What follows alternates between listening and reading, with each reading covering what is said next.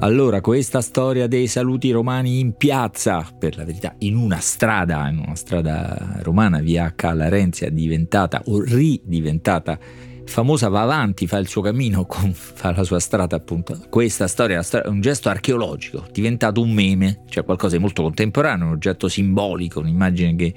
prende una sua vita autonoma, si diffonde viralmente come un virus, secondo i contesti, si trasforma, si adegua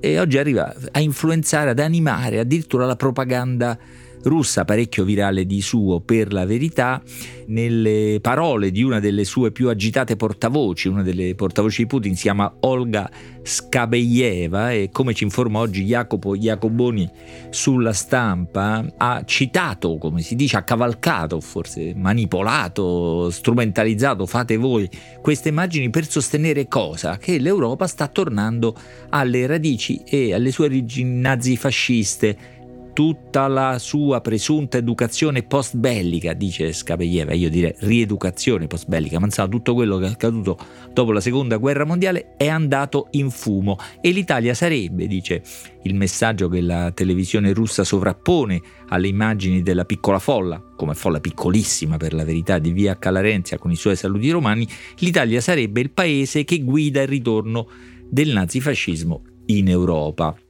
come districarsi sotto questa, oltre questa rete di immagini vere e manipolate, strumentalizzate, di allarmi suggestivi o infondati, di mezze verità, aperte falsificazioni, basta cavarsela dicendo che quella di Via Calarenzia è una piccola folla, veramente piccolissima, un centinaio di persone subitamente condannati da tutti i partiti, anche da quello che porta una fiamma neofascista nel simbolo e non ha diciamo, un ruolo secondario nel governo del paese o basta liquidare la, la propaganda russa per quello che è e dire che questa idea del ritorno al nazifascismo è un'invenzione, una manipolazione che è servita a motivare, a giustificare l'aggressione all'Ucraina, che è un po' il gesto, l'invasione dell'Ucraina più nitidamente nazifascista compiuto in Europa dopo la sconfitta di Hitler e Mussolini. Ce la potremmo cavare così, ma senza ignorare però che il gesto del saluto romano è virale davvero in un senso molto particolare, si ripete, si ripete ritualmente come un elemento di distinzione, diciamo, tra qualche virgoletta, ancora una volta per unire qualcosa di lontano e grande, potente, sommamente minaccioso come la propaganda russa a qualcosa di invece prossimo e magari miserabile, vagamente miserabile, si è ripetuto ancora in queste ore in una strada non lontano da casa mia dove un gruppetto di tifosi laziali prima del derby calcistico di ieri si è allegramente esibito nel rituale saluto romano. Oddio, allegramente non è proprio la parola giusta, non ho mai visto, a pensarci bene, qualcuno che fa il saluto romano allegramente, è un indizio sul quale riflettere. Ma insomma, tutto questo si ripete ogni giorno, verrebbe a dire che è venuto il momento di capire da dove arriva questa storia del fascismo italiano che ritorna dei suoi saluti, come cominciò, o meglio, ricominciò.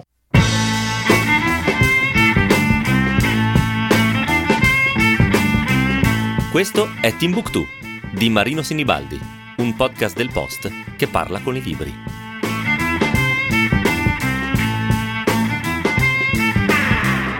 Naturalmente questa storia potrebbe cominciare o ricominciare molte volte anche solo nell'Italia del dopoguerra e se scelgo il momento che tra poco racconterò è perché mi sembra che anche la storia del fascismo, neofascismo contemporaneo dei suoi saluti sia figlia degli anni 60, anche se diciamo subito nessuno dei protagonisti dell'attuale destra italiana era allora attivo, qualcuno non era nemmeno vivo o viva, diciamo così, però la cultura, sottocultura che li domina, quel senso di risentimento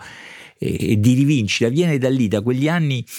in cui non molti, per la verità, un paio eh, di decenni appena, ma nel quale questa cultura, questa appartenenza ha segnato eh, una condizione di marginalità, soprattutto culturale, parlo proprio di cultura come oggetti, musica, libri, arte eh, di quegli anni, una condizione di marginalità che spiega, almeno in parte, la famelica ricerca di quella che, equivocando e manipolando terribilmente la parola, viene chiamata egemonia. La seconda ragione per cui vorrei partire da questo evento che vi racconterò è che è raccontato benissimo in un libro, sempre lì andiamo a finire in questo podcast, a libri che aiutano a capire, cioè allargare lo sguardo sul presente. Un libro scritto da Enrico De Aglio con Ivan Carozzi che si intitola C'era una volta in Italia e racconta gli anni 60, è dedicato agli anni 60, è il primo di un ciclo che attraverserà i decenni, questa è la promessa, pubblicato da Feltrinelli, che più o meno a metà delle sue pagine ha molte pagine questo libro, ha anche grande dimensione, tanto racconta una storia lunga, poi è, è di dimensioni grandi perché contiene molte foto, è molto illustrato, alcune sono bellissime, quella che c'è in copertina per esempio è meravigliosa e nemmeno ci provo a descriverla perché con le parole la rovinerei, ma insomma dentro ci sono molte immagini e molte storie, quella che ho scelto non la parafraso, anzi la leggo proprio da pagina 344 di C'era una volta in Italia di Enrico De Aglio. Roma 27 aprile 1966. Università di Roma sono in corso le votazioni per eleggere la rappresentanza studentesca per il governo dell'istituzione universitaria a cui sono iscritti 60.000 studenti. Il loro potere è limitato, eh, tutto è diventato la sclerotica appendice giovanile dei partiti nazionali, compreso l'MSI, il Movimento Sociale Italiano, che si presenta con la lista Fuan Caravella. A Roma i fascisti sono saldamente al governo delle facoltà insieme alla democrazia cristiana. Il rettore Ugo Papi, un anziano economista dell'era fascista, parteggia apertamente per loro. Per esempio nega che all'università si commemori il 25 aprile, data della liberazione. Vabbè, parentesi mia, questa era l'università prima del 1968. Riprendo, non solo, ma i militanti del Fuan Caravella sono noti per circolare in squadracce di picchiatori per i viali e nelle aule, a caccia di professori e studenti di sinistra. Non ci vuole molto, basta avere una copia dell'unità, giornale dell'epoca, lo ricordo, una copia dell'unità in tasca per affrontare i loro manganelli e tirapugni. Quando esagerano, trovano un commissario di polizia bonario che li invita alla calma e va al bar con loro a prendersi il caffè. È normalità alla sapienza. Paolo Rossi, 19 anni, di Perugia, è matricola alla facoltà di architettura. Sua sorella Orietta, più grande di lui, frequenta la facoltà di lettere. Sono ambedue cattolici e socialisti. Per famiglia, i loro genitori, Tina ed Enzo, intellettuali e artisti, sono stati partigiani in Umbria e hanno trasmesso ai figli la passione antifascista. Orietta ha chiesto a Paolo di venire a dare una mano a lettere e distribuire volantini per invitare la lista Goliardi Autonomi, che rappresenta gli studenti di sinistra. Il clima è teso, si sa che i fascisti non sono nuovi ai brogli elettorali nelle aule universitarie. Quella mattina ci sono diversi focolai di rissa, qualcuno canta inni fascisti, altri cercano di menare le mani. Adriano Mordenti, fotografo freelance che all'epoca lavora anche per l'unità, quella mattina scatta parecchio. In una foto c'è Paolo Rossi che trattiene uno dei suoi compagni. Secondo le direttive, lavorare con le parole e non accettare le provocazioni. Ma poco dopo, se fatto mezzogiorno, un pugno di ferro, arnese da picchiatori in voga nelle sezioni dell'MSI, colpisce e ricolpisce Paolo. 25 poliziotti venuti dal commissariato San Lorenzo guardano impassibili la scena, ma Paolo si rialza va verso la facoltà, tranquillizza i compagni, si ricomincia a discutere. Non è nulla, ora sto meglio, dice, ma non dura. Il figlio del pittore partigiano si accascia e cade da un muretto in cima alla scalinata della facoltà. Non si sveglierà più, dopo 15 ore di agonia, muore all'ospedale San Giovanni proveniente dal policlinico. Questa è la storia di Paolo Rossi, 19 anni, ucciso all'Università di Roma, era un ragazzo pacifico, socialista che distribuiva volantini. Il rettore si schiera con i suoi killer, ma è costretto alle dimissioni. Comincia la primavera degli studenti, e sì perché la reazione degli studenti è immediata, con questo cartello grande, domina l'occupazione della facoltà di lettere, Paolo devi essere l'ultimo, non sarà l'ultimo, anzi sarà probabilmente il primo, mm, scontri da varie parti, i missini danno vita a disordini anche in Parlamento, la polizia e il rettore, fiancheggiati da giornali compiacenti, sentite anche come cominciano, storie alle quali poi ci siamo terribilmente abituati, provano immediatamente a inquinare le immagini, mettendo in giro la voce che il ragazzo fosse epilettico, che soffrisse di vertigini, che avesse un forte esaurimento nervoso, che fosse preda di improvvisi malesseri. Il rettore Papi arriverà a dubitare della cartella clinica di Paolo Rossi. Era ignobilmente falso, ricorda Enrico De Aglio. Paolo Rossi era un alpinista, rocciatore esperto, innamorato della montagna, lo confermano i suoi amici scout della parrocchia dei martiri canadesi, un gruppo guidato da un prede australiano, una splendida figura di sacerdote. Siamo agli inizi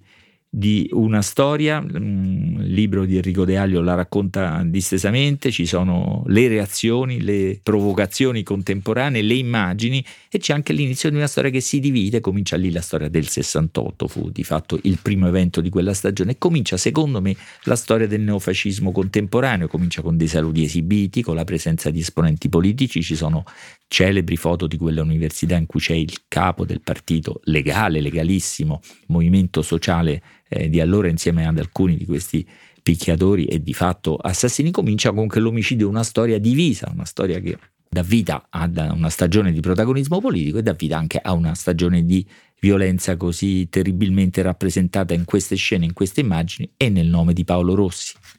Ma perché ho scelto questa storia? Perché mi sembra spieghi bene come c'è una certa ansia o fame di potere o solo ricerca di riconoscimento della destra italiana nasca un po' da quel clima e dall'oggettiva marginalizzazione di quella sottocultura e del resto quei giovani di destra ammazzano un ragazzo pacifico, un giovane socialista che distribuiva volantini e cos'altro potevano aspettarsi da una società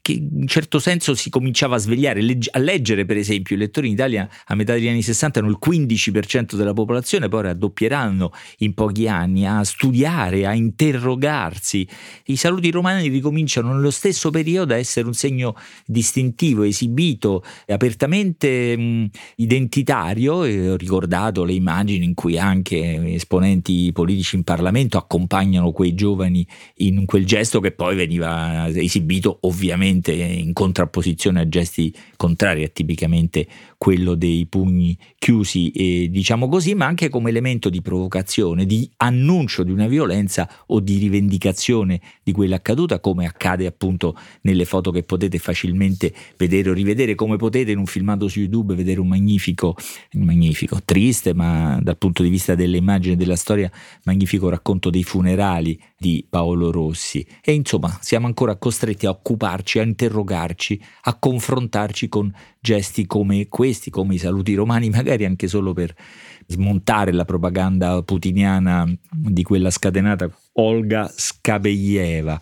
Lo so, è una storia noiosa che si ripete, varrebbe la pena di abbandonare, di superare, di pensare al futuro, alla contemporaneità, alle trasformazioni che abbiamo di fronte, ma che ci volete fare? Dobbiamo tornare a parlarne e trovare anche le parole giuste. Ecco, in questi giorni Matteo Bordone nel suo magnifico podcast ha riportato alla luce eh, la saggezza e le parole di Ivano, un eh, abitante di Roma, della Roma popolare, che veniva interrogato da una televisione sulla sua presenza a una manifestazione in sostegno di, di un gruppo di emigrati, di migranti che venivano invece eh, circondati e minacciati da alcuni fascisti o neofascisti. E diceva saggiamente, esplicitamente, con parole, lo ammetto, poco educate e meno ipocrite del solito, Ivano, ma che ci volete fare? Questi qua attraversano il deserto, il mare, le minacce, i trafficanti, le burrasche, poi arrivano qua e si trovano sta rottura di coglioni dei fascisti.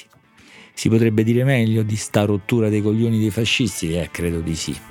O forse no. Scrivete a timbuktu, chiocciolalpost.it.